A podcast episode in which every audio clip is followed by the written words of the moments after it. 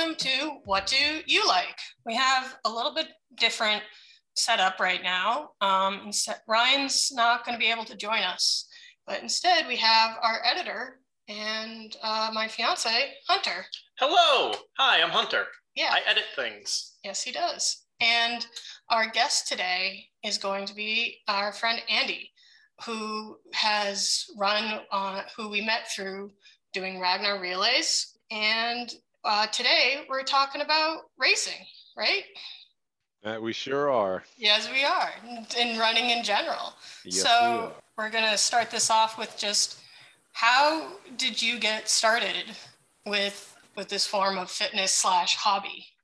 I have always been athletic. I've always been active, even from when I was a kid. I played soccer, you know, and I wrestled growing up, you know, since I was probably about seven or eight years old. And so, I mean, I always was active in those different ways. And obviously, with soccer, running is a very big part of it. And I can remember being in high school and the soccer guys always razz the cross country guys like, oh, all you do is run. That's so easy. And uh, you guys being cross country runners, I'm sure would uh, refute that. However, things are a little different. The saying was, "My sport is your sport's punishment." Yes, I remember those shirts, and I got I get a chuckle out of them now because it's so true. Yeah, You're Um, not wrong. no, it's Not what at you all. Do if you didn't get the pass right, you run laps. right, I was gonna say in wind sprints. Oh Yeah. man, lots and lots and lots of wind sprints. Yeah, And so I was running a lot even then, and even for wrestling, you run quite a bit. And you know, it was nothing for me to get out the door and run two, three miles, which isn't a lot, but I mean, it's enough. So then, I mean, I graduated high school and kind of stopped doing any type of athletics except for like rec league soccer every now and then. And then to 2012, a friend of mine that I worked with said, Hey, you know, sent out the mass email to a bunch of people at work, said, Hey, I'm doing the Run the Bridge 10K here in Philadelphia. Does anybody want to do it? And I was like, You know, yeah, why not? Yeah, well, I've never done of that before. So I went ahead and signed up and I worked for it and I did it. And I was like, okay, that was cool. Then after, and I guess I was 26 at the time. After that, it kind of became something I would do periodically, like basically when the when the winters broke here and I had some time and the weather was nice, I was like, oh man, I can't be inside today. I gotta go run. So I go out and I'd run three miles ish ballpark, you know, three, four, something like that. And probably about eight minute miles, you know, nothing fast, just get out the door and go do it. that's my pace. well, probably slower than that. We'll go with nine minute miles. Okay.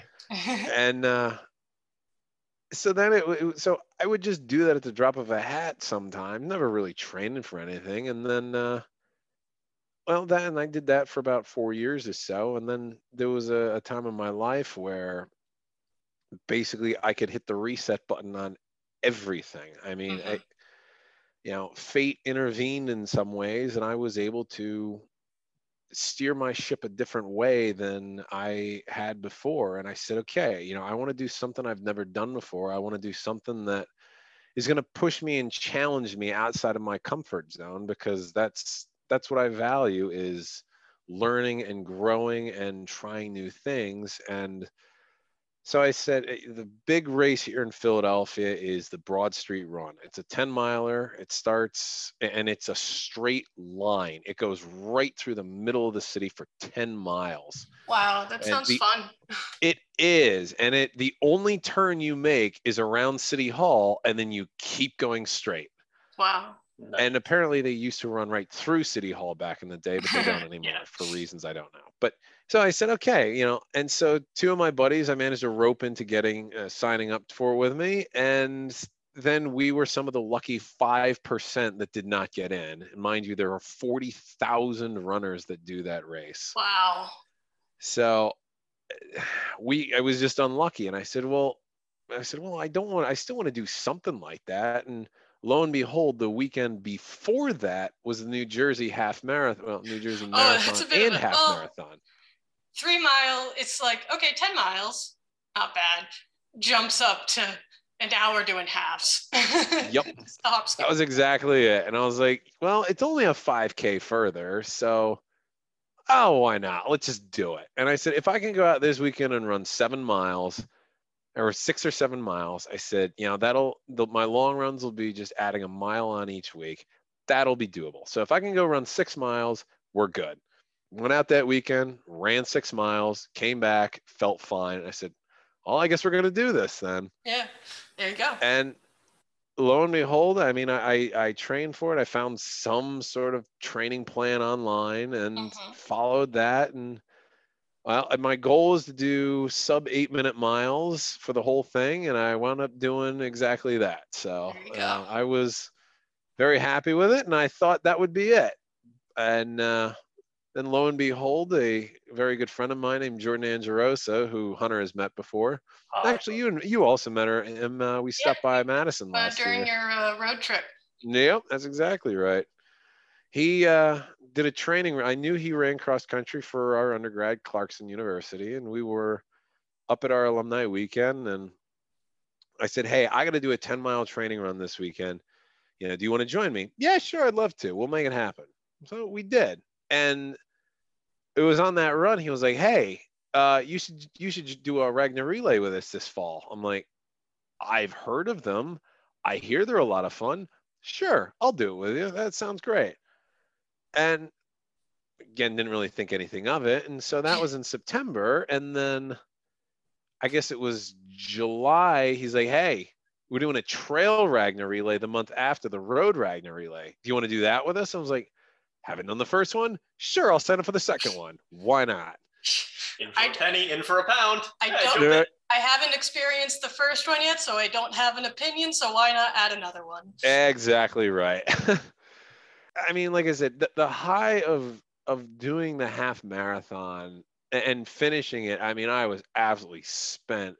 I said, "Wow, that was something." Like, and it gave me what I needed, which was some structure and some order to follow. And I liked that because I'd been going to the gym pretty regularly, lifting weights, and um, you know, it was just a different type of athletics. I said, ah, you know, this is interesting. I can understand the cross country guys a little bit more now. once you get like for i mean for me you know when i was in you know high school i was struggling with mental health and that was my uh, way to you know deal with that it was you know it gave you that little bit of a spark to keep you going and because it was that little bit of like endorphin rush and you know that's why i you know that's why i kept with it was i didn't know it at the time but once i realized you know oh if I don't have this, I kind of am risking, you know, not having good mental health. It's either running, which I enjoy, or I find something else. So I can definitely get that. Like it, that's how that's that little, like little runner's high. It makes all the difference.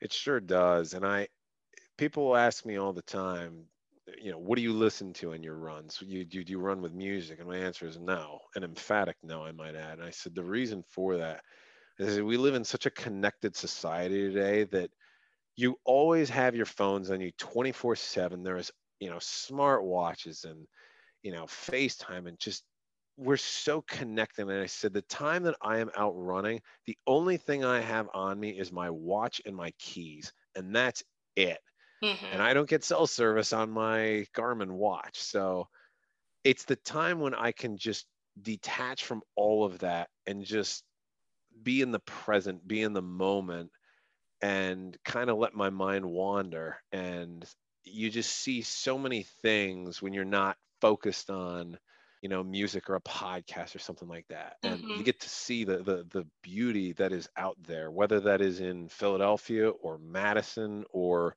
you know the trails of some mountain that you're running up Yeah.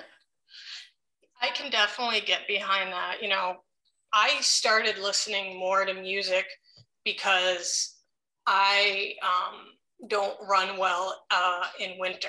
I have asthma. So it was, you know, run on the treadmill or don't run. And so that's why I listen to music. It's it's so I have a beat to run to. Mhm. But like when it's like good weather and you don't have you know, any like, you know, when it's good weather and you just want to, you know, leave, you know, leave all of like the news cycle and, you know, you, it just makes so much sense to just get out, go for, you know, get, get a run. It doesn't even have to be a long run. And it's that I think people need, whether it's running or some other form, to be disconnected from our phones or the internet or something like that. I could not agree more with that statement. And you know, to your point there, there is no right way to run. There is no one set method. What works for me doesn't work for somebody else. And yeah. that is a okay. Like mm-hmm. yeah. every person has to is on their own journey, is on their own path. And what what bothers me is when people say, "Oh, I'll never be as good as you." And I said, "It's nothing about being as good. Eh, like nobody is better than somebody else. Somebody may be faster." I said, "But that doesn't make them a better runner." I said, if you are a runner, if you run, just because I'm putting down a faster pace than you, we are still runners together and we are on the same level playing field. There is no attitudes, there's no ego, there's none of that. And that's what I have enjoyed so much about the community as a whole is every I find everybody is so supportive of one another and willing to help and everybody's out there working the same rate. Like the people that are putting down a four hour marathon are working every bit as hard as the people that are putting down a 230 marathon. Yes. You know, in fact, if anything, they're probably working harder because yeah. they're out yeah. there longer. yeah. Time on feet definitely begins to become a factor. Absolutely right. like I've, I've run a handful of marathons, and the hardest ones that I can remember are the ones where I was running like a 340 just for sheer that is a long time to do anything short of like sitting in one place and for me that's also hard but that's neither here nor there but it's way harder i i personally find it way harder to just be out and just keep going and going and going and going than go out and run a little bit with a little bit more effort but knowing that there is an endpoint in sight that's tough I give a lot of props to people who can. Yeah. Who, if you run a marathon, cool. That's awesome. That is a, something that there are people who are in really good shape who can't do that. It is a achievement, no matter how fast or how slow or how many tries it takes you. It is an achievement to run a marathon. Yeah, I think I the people who are, you know, they they are just slower. For I give them way more props because not only is it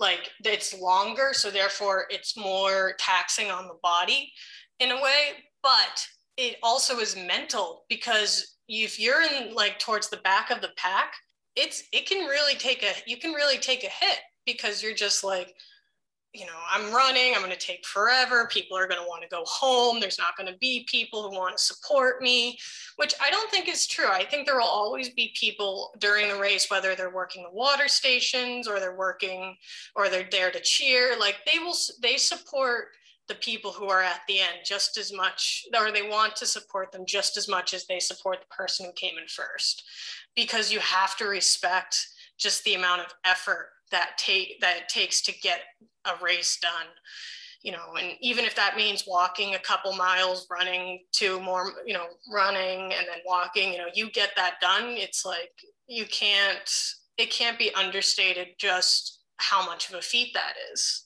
Could not agree more with that. And as you said the mental side of things the mental toughness and the mental fortitude that you have to have is a really inspiring thing to see, um, especially in those closing miles of a marathon when people are just in pain and agony, and you can uh-huh. see, you can see with each step they take, they are pushing past a limit that they did not know that they could achieve, and being able to see that is a, a truly inspiring thing. Yeah. And it's one of the things that I absolutely love about Marathon Weekend here in Philadelphia. I absolutely love it. I remember in high school, I was part, you know, I was watching the Boston Marathon and I would watch it every year because our the Boston Marathon goes right through my home uh, hometown. And the first time I ever saw it, and it was just this sea of people, and it was people in costumes, and it was people, you know, working, you know, like it didn't matter what pays. There were people in groups. There was like charities. Um, I was like, I need to be a part of this. This is just, it is such a unifying thing to be a part of like the people who are cheering the people the spectators the people who are volunteering like the people in the front the people in the you know the people who are just running it for fun like it's such a good feeling and like watching it made always made me feel really good and at the end of the day and i want to have that and i'm like i need to i need to run this race you know you I felt like it was really hard for me, you know, to not have the opportunity to qualify until, you know, after college because I never had a chance to run a marathon. And I never really thought about it until after college because I didn't run distance. That was something I picked up afterwards because that was what was around. and that's what Hunter was doing. So it was either you know, find the races myself or just hop on what he was doing and tag along for the ride, however painful it may be. you were fine. When we started running, when I started running again, you were easily faster than I was. Yeah. By a lot. well, that doesn't count like the time you took me out for a 12 mile to see how we do and I got tunnel vision. True, true enough. so, I mean, we've talked about how you started. We talked about, you know, what you like, you know, or even love about it. We can accept that running isn't for everybody. And despite the fact that there are short, you know, running and racing, you know, there are shortcomings. You know, sometimes your body just isn't like capable of running. Like your knee, you know, you had your knees don't take it, you know, take it as what uh, like are falling apart or um, like you just don't you don't like it. I can understand that. Like despite that those shortcomings which i feel is more like on an individual level but also like the physical pain what keeps you going? What keeps you going to you know each new race? I will say that that kind of ties back into why i started and why i kept after it. The why i keep after it that really started with the ragnar relay series because it I started to I started running because in order to deal with some negative emotions that I was feeling. And that run was a, a healthy outlet for me to channel that energy into something worthwhile and when I finally did those two Ragnar relays, which was reach the beach in New Hampshire and then Ragnar Trail Wawayanda, mm-hmm. which is just so happens to be where I met your wonderful fiance. Hello. Yes, and that's how you joined us, and that's how you got roped into doing uh, uh Ragnar's out here. yes, and when I did that, and I met, and Hunter knows them, Team Rocket. Yeah, that's our our our running team. Um, when I met them, it changed the way that I ran from and it changed my why from dealing with these negative emotions to like hey i have a team behind me and this is the first true team that i felt like i've been a part of since i graduated high school mm-hmm. when i was the captain of the wrestling team mm-hmm. and i had a, suddenly a team of individuals that just they accepted me for who i was they were there to cheer me on. They always supported me and they made it fun. And I realized then that it could be more than the negatives and I could enjoy doing it because of the people that I'd chosen to surround myself with. Yeah. And Reach the Beach just turned it on its head and then Ragnar Trail, I got to run with the same guy. I got to run with some new guys and some of some of these same guys. And again, that's where I met Hunter, and I was like, this is a community that I really want to be a part of.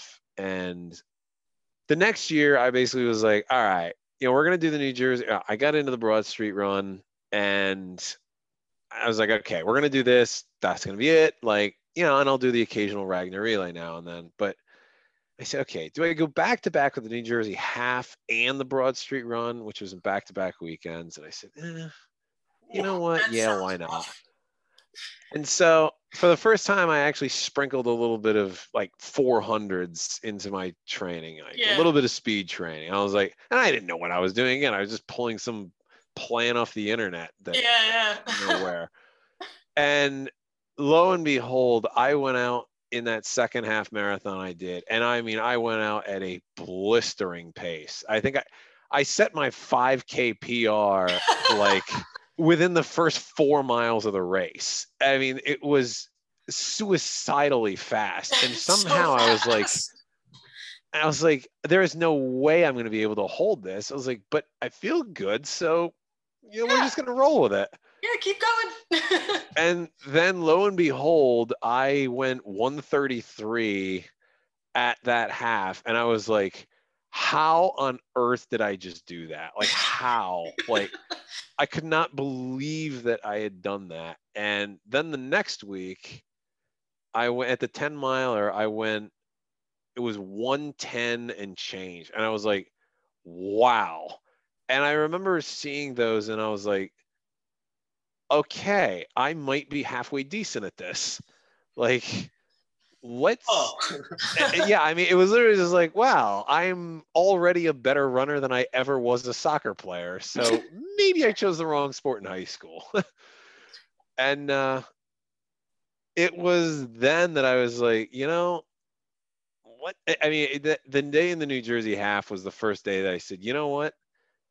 I always held the Boston Marathon up on a pedestal. I always viewed it as this as this thing that only good runners got to. Like you had to just kill yourself in order to get there, and it was only for the best of the best. I can tell you before the bombing happened, there were quite, I knew quite a few people that ran it and who did not qualify. they still did it. it's it, like now it's definitely higher security, but I know, and I put it on a pedestal too. I I consider it like one of the thing, one of those races, like you said, like only good runners can get into. But at the same time, I'm like, and yet I see the guy who ran in the banana costume. and Or the I'm guy, like, or the guy that juggles the entire race. or the guy that you know, and so and then it's like, okay, so I guess I guess there's the the odd oddballs there as well. Yeah. yeah. but And- yeah, yeah, you're right. Like Boston does Boston is something to I definitely like get listening to those times hearing those times, you know, you definitely had a shot. It just would take it just takes the right kind of training. And that's exactly what I kind of realized. I said, you know, what if I tried? What if? Like what Yeah. what would happen if I decided to dedicate myself to it? What could I do? And it was something that I'd thought kind of long and hard about. And I was like, and so I'd plan on doing a hat, the Philly half that fall. And and basically if I could get a good enough time for that, I was going to try at the New Jersey full the next year. hmm And so I call up Jordan Angeros and I was like, oh, hey, I was like, the Philly half's only 50 bucks. You want to do it? And he's like, yeah, yeah, that'd be great. okay, cool. So he's, he's going to come down in November and do it with me. And then I guess it was in August, he calls me up. He's like, hey, I'm thinking about switching to the Philly full and qualifying for Boston. And I knew he was fast enough that it would be no problem for him. And he's like, you should do the full with me. I was like, no, you're crazy. No, no, why would I do that? I was like, that's no.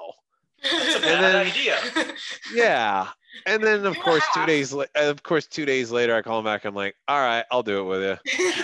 That's a terrible idea. I'm in. What All time? right, okay. And so I mean, that's what kickstarted it all. And that's what kickstarted it. And then I took it from there and I, I bought a book. I read it cover to cover and I learned about nutrition. I learned about the supplemental exercises you supposedly should do that I probably need to do more of and the stretching and all of it and i realize that it's a lifestyle i mean Yes. there is so much to it and you can't possibly know it all Yeah. and I've spent the last three years now trying to learn as much as I can about it. And I have learned a lot, and I'm very grateful for that. And what I have learned along the way is that it was less about getting to Boston and more proving to myself that I was capable of getting there. And along the way, I have met so many wonderful and incredible individuals. And the community is what keeps me coming back day after day, race after race, and just continue to put in the miles. And again, a prime example is I met Hunter in 2017 at Wawayanda, and here we are having this conversation about four years later. Exactly, and it's yeah. because of running that I was able to meet all of you guys. And funny enough, I, I Hunter and you both know him, Josh Broden. Yeah. Um, I'd been able to reach out to him th- because I met him at uh, you know Ragnar Ragnar Great Midwest there, Yep. and you know we connected. And next time I'm up in Boston, I plan on giving him a holler. And uh, yeah. just that that group of individuals, and every race you meet a couple new people here and there, and especially living in a major metropolitan area like Philadelphia, there's a lot of races, there's a lot of people, and I met a guy here at the Love Run in Philadelphia, which is a half marathon. It was actually my tune-up race for New Jersey Marathon in 2019, and we rolled about half that race together. And just this year, we we basically reconnected, and he's interested me in some doing some triathlon training and through the wonders of Strava and that race, you know, we've been Yeah, able to keep in touch all these all these years. So Yeah. it's a good thing and, and i'm just i'm so eternally grateful for the community and the people that i've met as a result of it and that's something that i don't want to lose because it is so supportive and inclusive Yeah. and nobody cares how fast you are nobody cares about your prs it's just simply show up and put one foot in front of the other. It's that easy.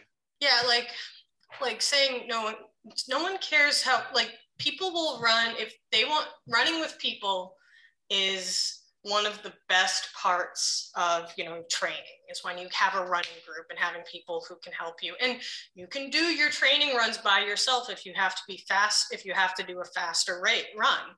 And you and the people are slower with you. But that should not stop you. And i don't think it ever it doesn't stop anybody from running with people who are just slower or doing their training at a slower pace because it's so important to have that social interaction and to be able to create those relationships because that is how the support happens. It's the support structure that keeps everyone going because if you know you lose that and and you have that in races as well. Like when all these races had to go virtual i was not a huge fan of it. I preferred to just opt out rather than run the virtual race because i'm like how am i going to run 26.2 miles without the people cheering me on for most of it I don't have that mental fortitude. I can't have Hunter like run to every like mile and go, "You can do it. You got this."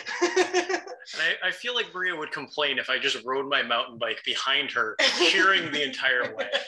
I feel like that would end badly for me. it's, it's it's so important and it keeps people going because you know that you know at its core it's people being active and it is a, an important part to maintain your health. And it's not only mental but also physical. Absolutely. And my favorite days are race day. Mhm. and the people that show up to support us like they are one of the reasons I, i'm out there doing it because just i feed off of their energy and you know i can remember the philly marathon 2019 like my goal was 253 for the for the marathon and i wound up 258 uh 250 and then 58 seconds. So i beat my goal by about two minutes. And early in the race you run right through the middle of the city. I mean it's it's not i don't i think it's at like the 10k mark. Mhm. so you're barely a quarter of the way done and you're running through down Chestnut Street in the middle of Philadelphia, where it's wall to wall people among the skyscrapers, and it is loud, really loud. And it's so inspiring. And you have to really check your emotions because a part of you wants to just take off. Yeah. It's like, no, I still have 20 miles to go. I can't, like, you know, I, I can't be caught up in this energy despite the fact that it is just an awesome feeling. And then, of course, the last mile or so of the race, there's a lot of people there. And of course, the, I mean, the closer you get to the finish line, the more and more people it is. And of course, everybody's cheering for it. And it's the most wonderful feeling ever. Like, God, and I mean, the, the, the people that show up to cheer us on are just awesome. I, I, my favorite memories, though, I have to be out in Manayunk. They have a lot of frat bros out there and mm-hmm. they have beer tables set up yeah. so that you can be uh, running and grab a cup of beer on the way or a shot and i'm like guys i love you not today. Yeah. I remember i don't know i think it was grandma's marathon. I was running behind two women who had happened to just be running next to each other so they were chatting and one of them goes, I've always wanted to do this one sec. And she ran past someone and she took an entire can of beer. She's like, I've never like felt the want to do this, but tonight, today I do. And she drank the whole thing. Live your life. And there I'm like, you yeah, you go, you do this. But like the um one I, I think we were at Illinois and they had one of the frat houses was playing um oh, what was it? What, uh, Cut the Cord by, I think it's Shinedown. Shine Down. Yep. Yeah. And it jazzed me up so much. Like I gave the, you know, I gave the devil horns, and one of the guys saw me. He's like, eh. "Hey!" like, that really helped because that was like at the halfway point, and I need, I needed that. It's like sometimes just like the right music or the right interaction. Like the there was one lady who had a sign that says, "My dog's giving free pets." that was also pretty great. I think my favorite sign I ever saw was at so Broad Street again. You start north of the city, eh, up up around Temple University, and then you end at the Philadelphia Naval Yard. It's actually a net downhill of like 200 feet, Ooh. and it's at like mile six or seven. It's just south the center center city. And there was a guy that had a sign there that I actually started laughing at and it said run like her father just walked in. And i was like dude i have seen a lot of signs. I have never seen that one before. a plus for that one. That is fantastic. that's really smart that was, that's a good one. that's clever because you know it's always the run like you stole something. Oh yeah yeah yeah, yeah. yeah. But yeah. this that's smart like because that's like that's a good spin on it And then what's funny is I would always wear, and Hunter has one our Team Rocket shirts with just a big red Ariel R on it. and it being that I ran a lot in New Jersey or Philadelphia, people like, oh, go Rutgers. I'm like, no, yeah. no. However, there would be a handful of guys that would be like, go Team Rocket. I'm like, yes, yes, there you, yes, I, yes, yes, you. Good job. Cool. You got my Pokemon reference. Awesome. That's exactly right. And, I, am uh, actually curious. Who thought was it? Was it Sean who thought of the name Team Rocket? That's a good question, and I don't remember how that all started, but those guys are. I just I cannot say enough good things about them, and yeah. to the point of what Hunter said at the right time, right place. The guy that's that I've talked to about getting into triathlons, it the Love Run has one hill climb, and it's at like halfway. It's like like mile seven of a half marathon. So, you know, barely halfway. And then once you get to the top of it, you go down, and then it's flat the rest of the way home. And there was a guy climbing up that hill that sounded like a diesel.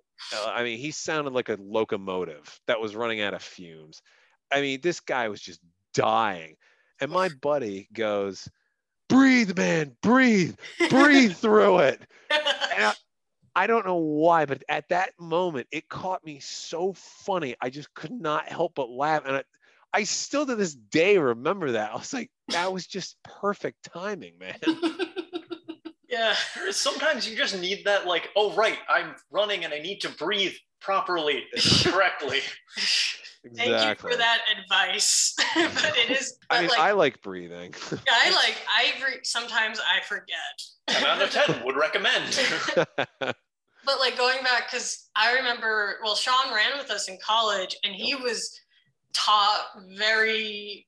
Like I remember for one Halloween, he created a T-shirt costume of the Super Saiyan Man from uh from um uh, Dragon Ball Z. Oh and it was a college like costume but uh, it was made completely out of like towels and t-shirts and i'm just like this guy is so unabashedly nerdy and i love it he did go to a tech school so it's uh it is inevitable it is it is and i gotta say the people that i have met from your college team there i love every single one of those guys i have really really and especially great midwest there Get, yeah. getting to meet all those guys. It was a real pleasure to be able to talk running with people like yourselves that ran collegiately. You know, that was not something I ever did. And, um, you know, I, I'm not even sure I would have.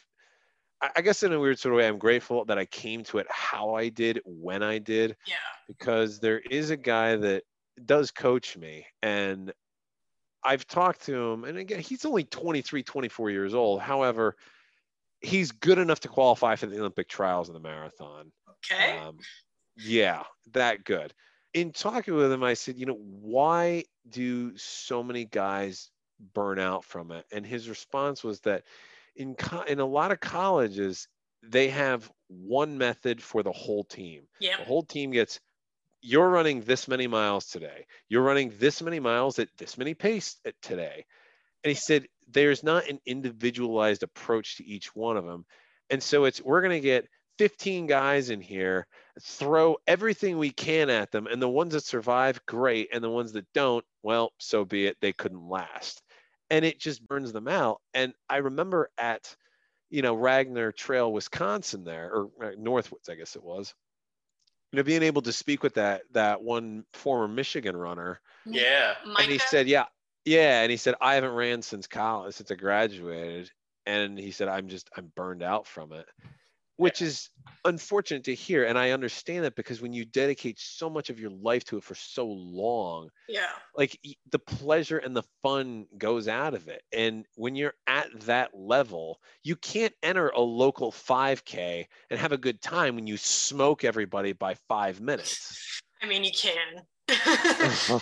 it's it's a different it's a different feeling when you, when you, show up to a local race. Like i ran a couple local races when i was in college and i was from a small enough town that if i showed up at the 5ks i would be one or two if somebody from madison had come out um, but i can remember running a race and being two minutes ahead of everyone else and it's just a different feel when you finish that and you're just like, oh, well, now I got to go run a cool down. I got to do all of my prep work. I got to get all this other stuff done. So your focus is less on that community, yeah. which is so important. And it's a lot more on, well, I did this fun thing. Okay, now I need to actually treat everything correctly, cool down, get get into the right spot. And if you're finishing far enough ahead, you just kind of get the weird timing. Mm-hmm. Yep. And, and I was, I feel like I, after college, I had definitely began to, I was thinking about doing a different type, different type of activity to remain active because I was, I had been injured. My last year of running had been cut short. Like my coach let me run as a no time entry for my, our last non um, qualifying meet just because, and it was like, not probably not like the greatest idea, but we need I wanted to finish it and course I smoked everybody because no one had seen me no one on the team had seen me run for a year. So they were like what what did you just do? And I'm like it's fine. You know I, I will go back you know i'm just going to put my boot back on and like hobble away now. But i was like not really sure if i wanted to continue it. But then i stopped running like I was following college like criteria, you know, the college workouts where, you know, okay, where the, and it was always like pile on the miles, pile on mm-hmm. the miles. Mm-hmm. And then I was like, well, what if I just try to stick with like at least 30. If I do more, great. But 30 is what is my goal every week. And suddenly I felt much better because I didn't have that, like, you know, you're not meeting what is needed to be done kind of like headspace because you know sometimes you do get to that point and it always it almost felt like it was never enough in some cases. And another thing with college is like the coaches only have you for four years. So you just you, so if you burn out towards the end of your fourth year they're okay with they're not like they're not happy but they're okay with it because you're they're not they're basically that's their t- end of their time with you.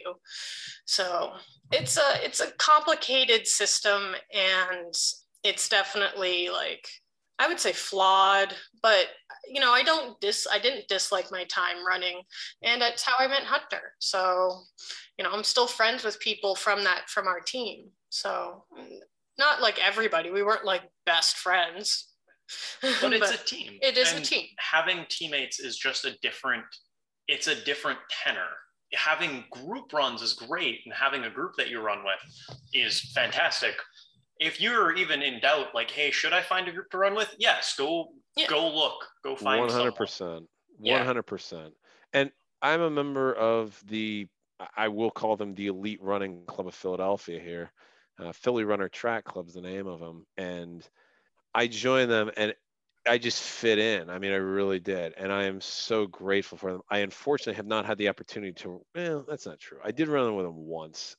I could do some group runs with them. Uh, It's difficult because everybody has their own schedules, so I do the vast majority of my runs alone. Mhm. Um, however, in what what you guys were talking about the community aspect earlier, there's two guys I met through a it's called the Bucks County Roadrunners Winter Race Series. That's quite a mouthful, I know that. Yes. And it's up in it's about an uh, 45 minutes north of me, an hour, something like that. And it's in a very hilly state park up there. And the races range from 5K up to a half marathon. Every week there's one starting in like early December through like Uh, like half of February. So it's like every weekend there's a race. I did it one year in 2019 there. I don't think I'll do it again. I will say that like that was one of the best things I've ever did because my two I'd say two of my best running friends I met there, Jamie Gray and Tim Bula, who whenever when I was up in Alaska, they hey, when are you coming home? Let's get some miles in together. Done. always nice Yeah. So I would always get I would get to meet up with them. Tim and I would go do our long runs together. And Jamie was is much faster than me. And I'd be able to say, Hey, you know, I was planning on doing a workout tonight. Do you want to pace me for it? Yup, sure thing. Love to be there. So I got to work with the two of them and they're two of my very good friends in Philadelphia now. And I am and again I met them through running and through that community. I, just I wouldn't trade it for anything. They're Yeah. they're really good guys, and um, they've got great ambitions and uh, some big lofty goals. yeah And that's what- always nice it's nice to It have is. goals i find it is. Uh, I this I think like post not collegiate, but like if you've run in high school and you've run in college, afterwards when you go out and you find a running group, it's you know it depends on the type, but I feel like the re, the relationships you make are a little more natural because you're it, it is almost it's it's people searching for this type of group whether it's that pace or the people looking for a certain like goal. In college and high school they're throwing together a bunch of people with very different like sometimes they have very different ideas of what they want from this team. And so that ne- doesn't necessarily mesh. It doesn't mean that it doesn't work of course but it turns it you know i prefer the um, friendships i've made you know from like well not prefer i guess that's not the right term but i do like the friendships i've made outside of college running um, there's like i said i still have friends that i and we're going to be running with them in the next Ragnar relay in a couple in uh, next week. But I think you know you you have a little bit more. It's and those are like some of the few that do, you do connect with. And but I feel like everyone who we run with at the long run group there you know it's just it's a pretty decent uh, you know it's pretty decent uh, understanding of one another. And you're not like and i've never seen anyone really butt heads because you know you're not forced to be with each other every you know six days a week and run together. And you have to be together and you have to be supportive. I can totally agree with that. And you know to anybody out there listening there are so many different running groups for so many different purposes, like you touched on there. And you know, prime example is here in Philadelphia. There's Fishtown Beer Runners that they meet up on uh, a couple days a week, and that for their group runs, and they'll go run five, maybe six miles, and then they go to a bar and they get a, their drink on, and that's okay. And then there's black men run Philadelphia, and then there's students run Philly style. And you know, there's so many different groups for the purpose that you want. And you know, again, PRT uh, Philly a Track Club PRTC, there are some guys that are college age that aren't running for college. They chose to forego that in order to run and frankly they're good enough that they can win some races and make a few dollars from it and um, and so they, they, can accept it even right, right. college age. Yep. And they can train the way that they want to rather than the way that their collegiate program tells them that they should. Mm-hmm. And um, there's so many different groups, and everybody has their why, and everybody, each different group has a purpose. And I think that's a wonderful thing because everybody has their own goals, their own ambitions. And some people do it and they never race, and that's great. They, they just do it because they want to be healthy or they enjoy the time out there. And I think that's great. Like everybody that you don't have to have one set way of doing things. You don't have to take somebody else's why. And there was a book that I will oh, absolutely shill for. It's called The Happy Runner.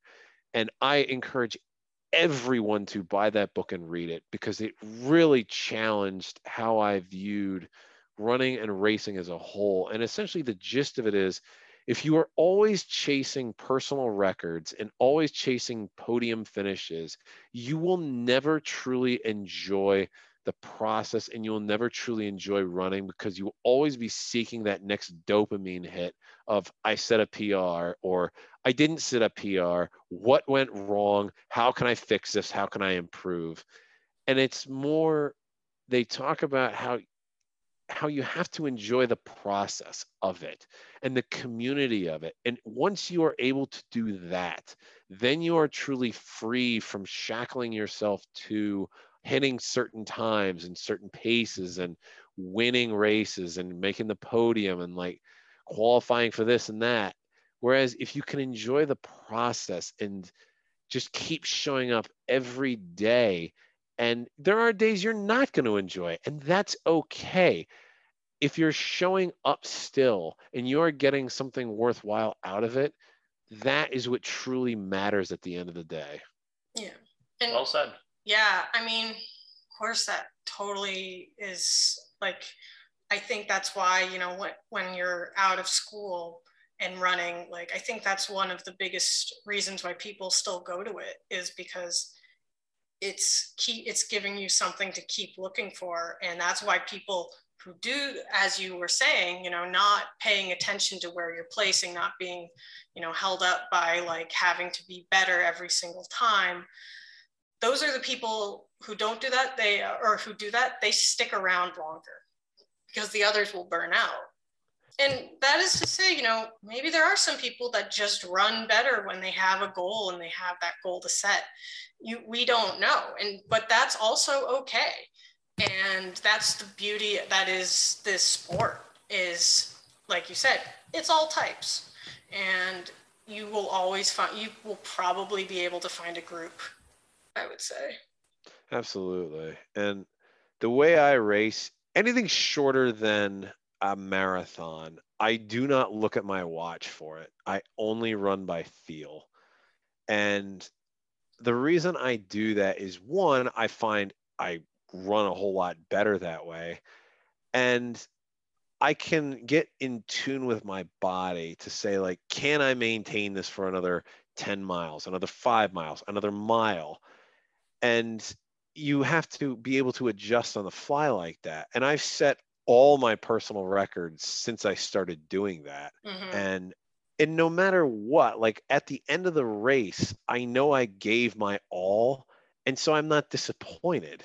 And like the last thing I want to do is be five miles into a half marathon and look at my watch and be like, oh, I'm behind. I got to pick it up. Yeah. It's like, no, like at the end of the race, I, what I got is what I got. And I'm happy with that. I'm very happy with that. Like I left it all out there. I ran the race that I was capable of. It's what it is. I'm not upset with it. yeah. Yeah, I mean, I'm. I'll, I'll admit, I'm the opposite. I am checking my watch more than I really should. I will justify it to myself thinly in that I also use it just to sort of confirm how I'm feeling. Sort of a, okay, I think I'm feeling okay. I know roughly what my paces should be and how things feel, and say, okay, yep, my I'm still feeling good. I think I'm in the right ballpark. And I should run without my watch more than I do, but it's it's hard to get out of that habit. But I, I would recommend it, even if I don't do it. I mean, I've had to do it a couple of times when I've forgotten my watch during races. It's not been, it's been nice. That's true. I've used you. Yeah. I will say that one of my th- one of the things I enjoy doing is I'll flip it over to just the the time of day. That's it. That's the Oh. one field. It'll it'll literally just have the time of day.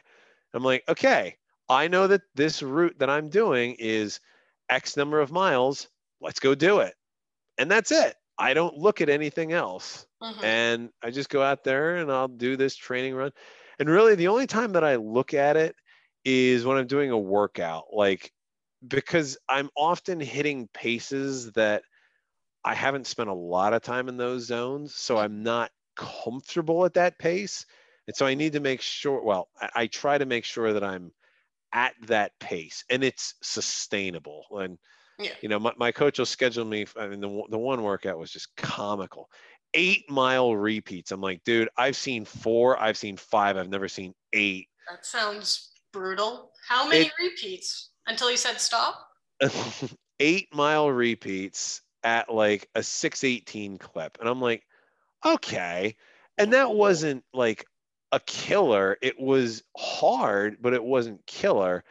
And I'll simply say that like by the fourth, fifth, sixth one, you really do get locked into the time. So you don't have to look at it as much. However, then when you dial it down to like 400s at like 5K pace, it's like, okay, you know, these should be run at like a 530 pace. I'm like, I don't really know what that feels like. So we're just kind of going to go with this. And, uh, oh, look, I got to pick it up a little bit. And I can do that because it's a finite distance and it's a finite time. And I know I've got a good recovery after it. But Yeah. aside from workouts, I, I really don't even look at it. For races in the beginning, I don't. So Hunter is, is all about numbers and planning, and that's works for him. But I, I really, I that was how a lot of my training was in college, and it just never worked because my coach was like, "I need you to hit these paces for your thousand race. You know, each 400 is this pace," and it just, it just never really clicked but when I but since I ran mid distance throughout high school and college, I am very used to having like that to saving just that tiniest amount of energy for your final kick. And so when I'm running, and especially in the beginning, I'm like, how do my legs feel? I feel Yep. like I still have that little bit of energy, and you keep that re- you keep that in your reserve. No matter how you're feeling, you always have that little bit of reserve, just enough so that when you're at the last 400 or the last or even the last mile, you can kick it in and just keep going until the end. And that's just my that's my mid distance training and.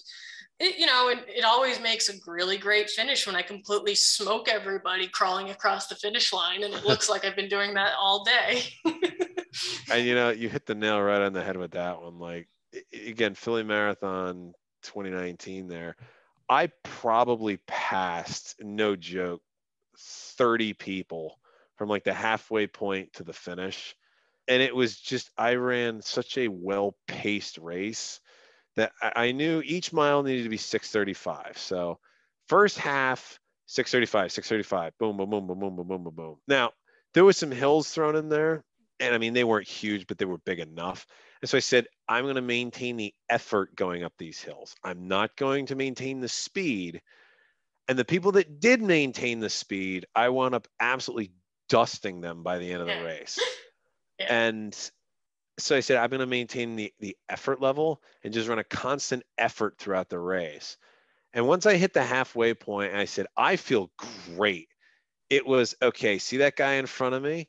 Catch him. Yeah. See the guy in front of him? Catch him and it was just incremental gains just just very incremental speeds. But as you said like asking myself how do i feel right now?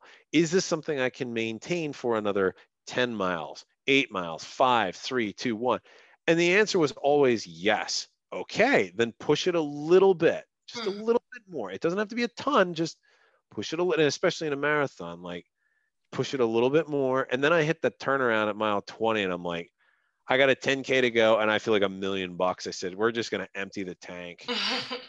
and there were, I mean, I passed a lot of people in that home stretch there, which was cool because I, I mean, you're going to actually see my pictures from that race. I have the big smile on my face the last couple miles, which you're not supposed to have in a marathon, but I felt physically that good. Yeah. So, hey, things work out how they're supposed to. Sometimes all the pieces fall into place. I yeah. I don't know if you've ever like I call them like running buddy. It's someone who just happens to be at your pace. Yep. And you sit, you just run with them for the entire race. And I've I've had a couple people that have I've you know I've just ended up falling into lot you know falling into pace with, and I've never talked to them. We just happen to fall next to each other. I don't really talk a lot during races. It's I'm kind of focused on other things. Yep. But it's that understanding of I need you to keep this pace. Otherwise, I can't keep this pace. And it's and I know the same is with you.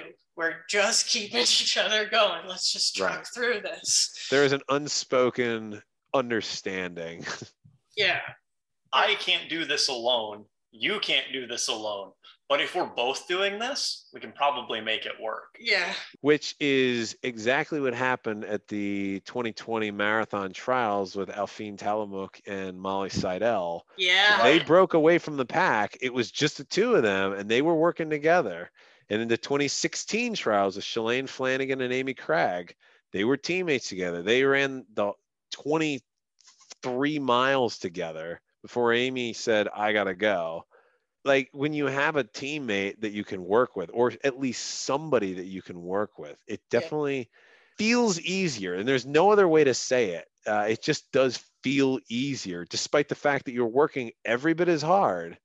Um, just having a group of individuals around you is uh, i think a comfort thing. I, I don't know. I think so.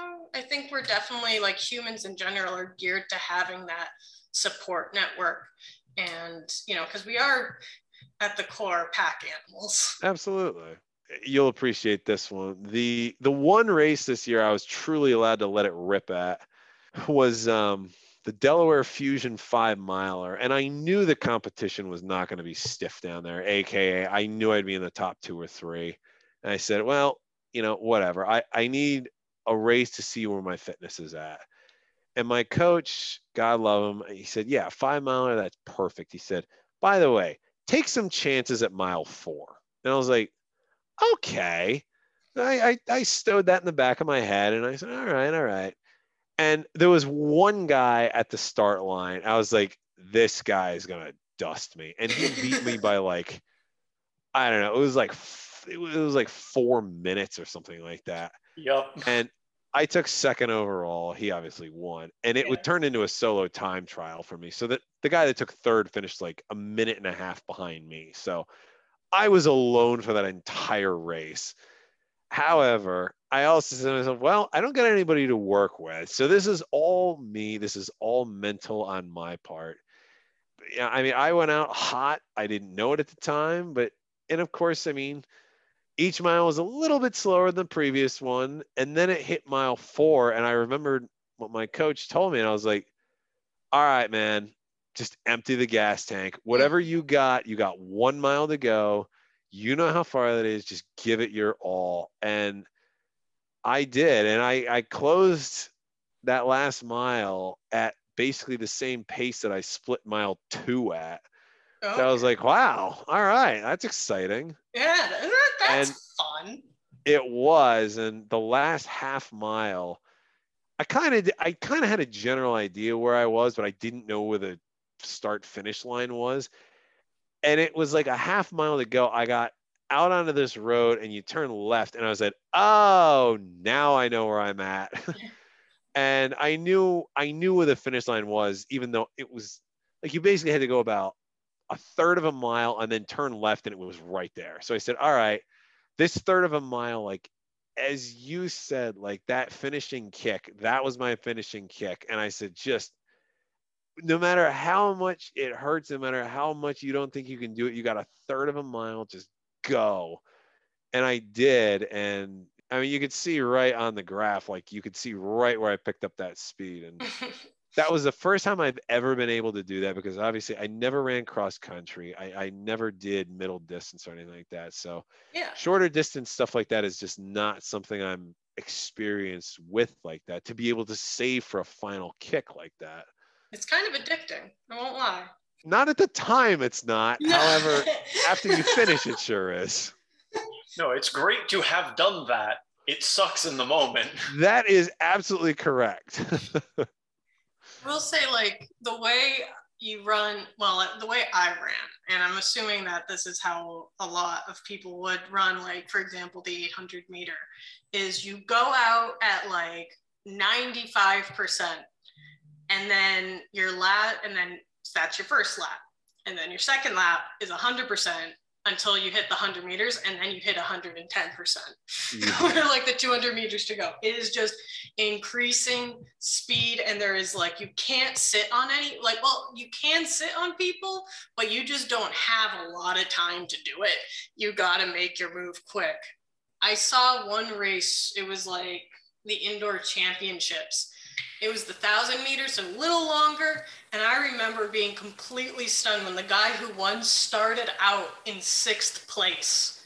and he just, in like the last 200 meters to go, he just zipped around everybody and he came in first. And that, I'm like, that is such a mental fortitude that you have that, com- like the, like you have that confidence that you're like if i hold it here i can beat all of them because i'm going to be able to outkick them that is truly impressive. And I have enjoyed watching a woman by the name of of, of Athing Mu, who's from Trenton, New Jersey, which hey, Jersey pride right here. Mm-hmm. She won the the American trials in the 800 meter, and then went to the Olympics and just dusted the field. and she was the first American. She's 19 years old too, which is even more impressive absolutely beautiful to watch her run. Like she, I've never seen somebody so composed and just gl- it's like effortless. She just glides.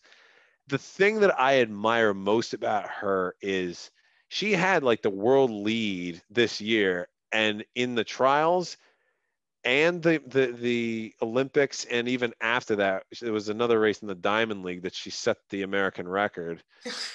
She goes to the front and she says, I'm running this race. If you want to chase me, go right ahead. Yeah. Like, but she does not sit back. I mean, I feel like a lot of those races, pretty much anything over 400 meters, they get tactical. Mm-hmm. And the thing, Mo, is like, nope, this is my race. If you want to catch me, you're going to have to run the race of your life. Good luck. I mean, and sometimes it, that, that is, is, the tactic. That is the ta- that was Steve Prefontaine's tactic. Yes, he, exactly. When people sat on him, yep. he's like, "That's cheating." yep. That's exactly run, right. You run as fast as you possibly can, a hundred percent of the time. Don't get you don't try to think tactically. You just go out and it seemed to work for him. Yep. But uh, un- un- until until the 5K in uh, in the Olympics. well, eh, You know, to, mostly worked. his one quote is one of my all-time favorites, and I feel like I should get that tattooed on me. When he said, "To give anything less than your best is to waste the gift." Yep. And I was like, man, that is just incredible. I was like, I absolutely love that line so much. And I've always kind of wondered that, like, if you are somebody that knows I can put down a 1435K, why are you hanging with guys that are putting down like a 15 minute 5K and just waiting to outkick them in the final 400 meters? It's like, that's not giving your very best. And like I get why they're doing it because it's more important to win than it is set a PR. Yeah. I also I think to myself, I'm like, there's the guys, there's basically everybody behind you is just like giving their maximal efforts and not getting close to what you have. Mhm. And that's just something that I've always found interesting. And so a runner like Athing Mu, when she does that, I'm just like, respect. Like Yeah. seriously respect. Like that's how I love watching racing. I, I just I, I think it's great. And um, yeah, I, she's one of the few I think that does it anymore. Yeah.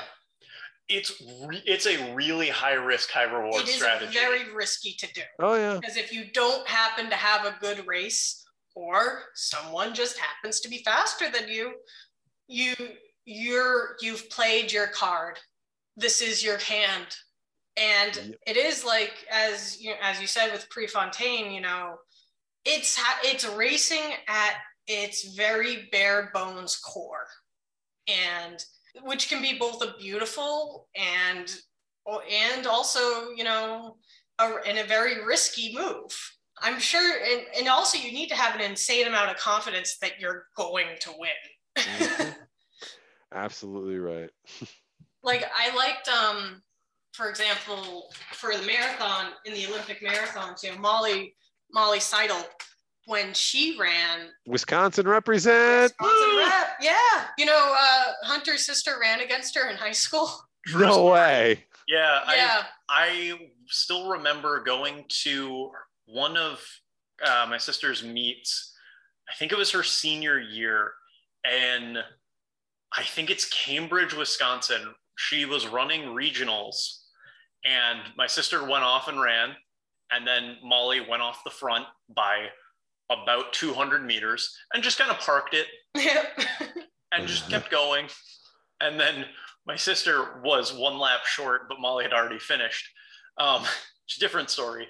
But yeah, she's my sister is still, and she should be proud. She's still proud that she didn't get lapped twice in the two mile Molly. because Molly, the I believe four time mile and two mile champion in Wisconsin. I think you're right. I think I remember hearing that. She's either four time or it's three time and didn't run one of them because she broke her foot in the other one the day of the race. Yeah. Molly is entertaining and a really, really fun person to watch. Yeah. We don't know her, but she's Oh, entertaining. We've we Oh, I- very much we so. loved watching run her run the marathon because when it was at the you know when it was closing in and she was sitting at fourth and you had the front pack so the two women from Kenya and then the other and the person in third was from Israel hmm you know you could see the Kenyans were accelerating and the Mhm.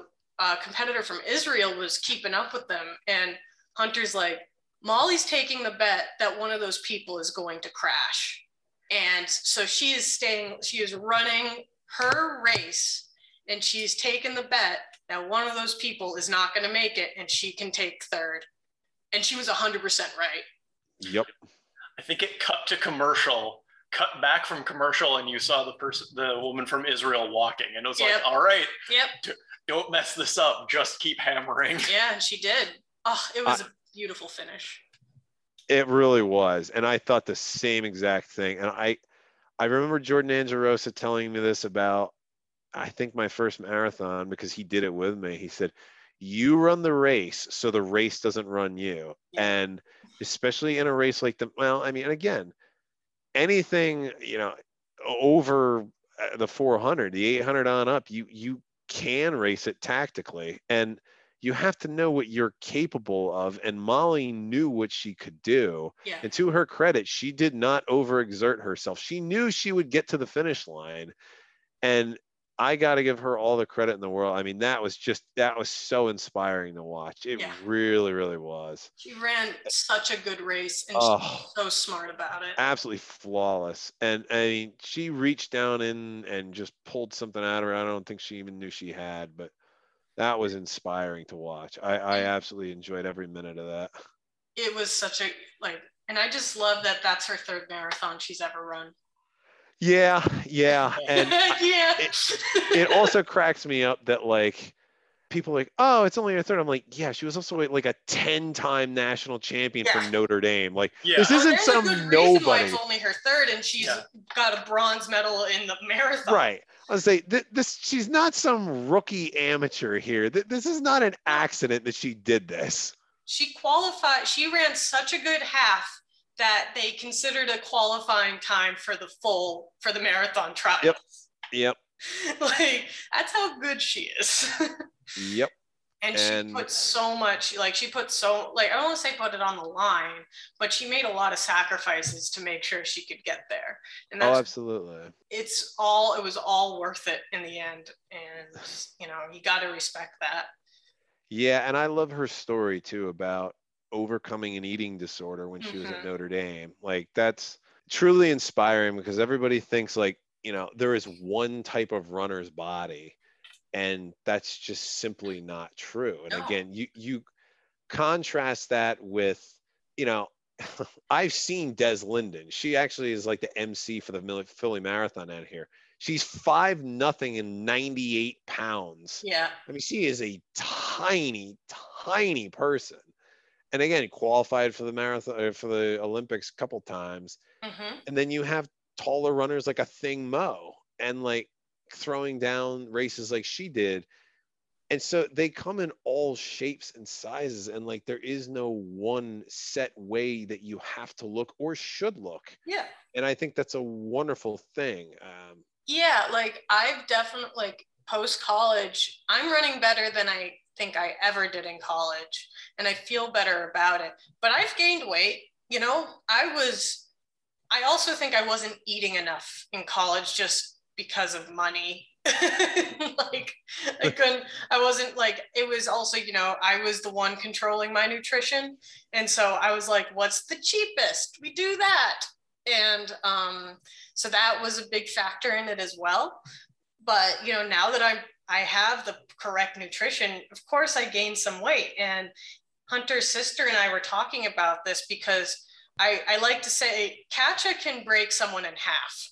She's pretty muscular person and she does not i would say she doesn't have the typical runner body but that you know that doesn't mean she's not a good runner. She's you know incredibly dedicated and you know she put she puts in a lot of effort and you know we were you know saying you know it's really hard to think about you, you see the other you see like des linden who is like tiny tiny person and you have to be like that's not me if i got to that equivalent i probably wouldn't be able to run as well as i do you're For, for absolutely right. background on my sister, a little bit more. Uh, she is a former, I'm not going to remember what event. She rowed crew in college and was incredibly good at it. And in duels or dual scull, whatever the two person boat, she and one of the other double people in the team, sculls. double sculls, thank you. I want to say either won her region or was competitive nationally and like set her school record on one of their tests in the erg room. yeah So break someone in half. Yeah, she she can break most of us in half yeah of our friends out here. It's just like, oh yeah, she's the strongest person in this area. Okay, cool. Cool, cool, cool. Yeah. She, I remember she was telling a story how she either like smoked everyone so bad in a time trial that they told her not to do it again like not to do it again but to like like she didn't have to redo it or um it was uh, something along the lines of like she might have broken the machine or something like that. Like it it was insane. She was really good you know and that was that was just her sport. You you're you can't compare because your race is your race. It's not the person ahead of you's race. And so what if you tried to catch them and they didn't? You know now you focus on you have to focus on yourself. Absolutely but i i think it's important i think that point on like body type and i think the running community especially after college that that mindset changes dramatically. And it's not perfect still. It's only been you know a couple of years since that article about alberto salazar came out. And oh yeah. you know we've got a long way to go but the fact that we're moving forward at all with that understanding is important and it's important to keep the support and that's why i like amateur running that pressure to look a certain way or to or to run a certain amount of miles that isn't there you do what's comfortable it's a very good way to say it. You do, everybody's on their own journey, everybody's on their own path, and everybody has their own reasons. And they are all correct. They are all right. And what works for one person doesn't matter to somebody else. And we only have so many trips around the sun. Just make the best of it and make the most of it. That's kind of how I feel with it. And I have loved meeting the people that I have no matter who they are, I, I think they're just wonderful um, and so supportive. And I try my very best to do that for other people that are like, oh, hey, I think I'm going to run a 5K. Like, great. That's, that's awesome. You know, let me know if there's anything I can do for you. Like, and they, they'll come to me with some questions like, oh, hey, you know, I've got, I'm doing this. What do you think about that? Oh, okay. Yeah. And we'll sit down, we'll talk about it. And um, I, I don't ever try to i mean obviously it's something i talk a lot about because i spend a lot of time doing it however it's not my entire life and so people i think feel comfortable in talking to me about it and i enjoy other people's successes almost as much as i enjoy my own that's how it should be. Yeah. Well i think on that note we're gonna wrap it up. Sounds good. It was such a joy talking to you and talking about racing and you know sw- com- and you know swapping stories about races and training. And i feel like you know we really dug into you know what just what makes running enjoyable not only to you but to other people as well and you know we hope to see you soon whether on on the starting line of a race or at a ragnar get healed up uh, hey, ragnar I appreciate it, and yeah, I, I, I hope you guys. I wish you guys the best at uh, Ragnar, and if you're doing Boston this year, I hope you absolutely crush it. Um, I, I, am. Yeah, it's it's in the cards. We're... Good, good. I'm happy to hear that. Next year, I'm planning on doing it, and um, I hope to see you then as well, because it's it's a race I'm gonna do.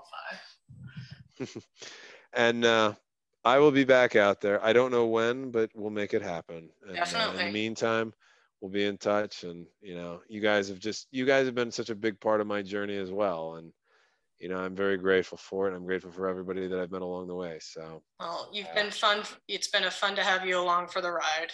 Say that. We're glad to meet you, and I'm glad you picked me up from the airport. Oh, dude, I can't. Yeah. All these years later, man, I would do it again, and I'm so grateful that we had that time together. That was that, that was, was awesome that was a really really fun trip. yeah, so yeah, it was, man. And uh, anyway, I'll let you guys get going and uh, enjoy the rest of your day. And thanks for having me. It's been an absolute joy talking with you. Yeah. It, thanks for coming, man. Really appreciate it. My pleasure. My pleasure. Take care, guys. Bye. Right, bye.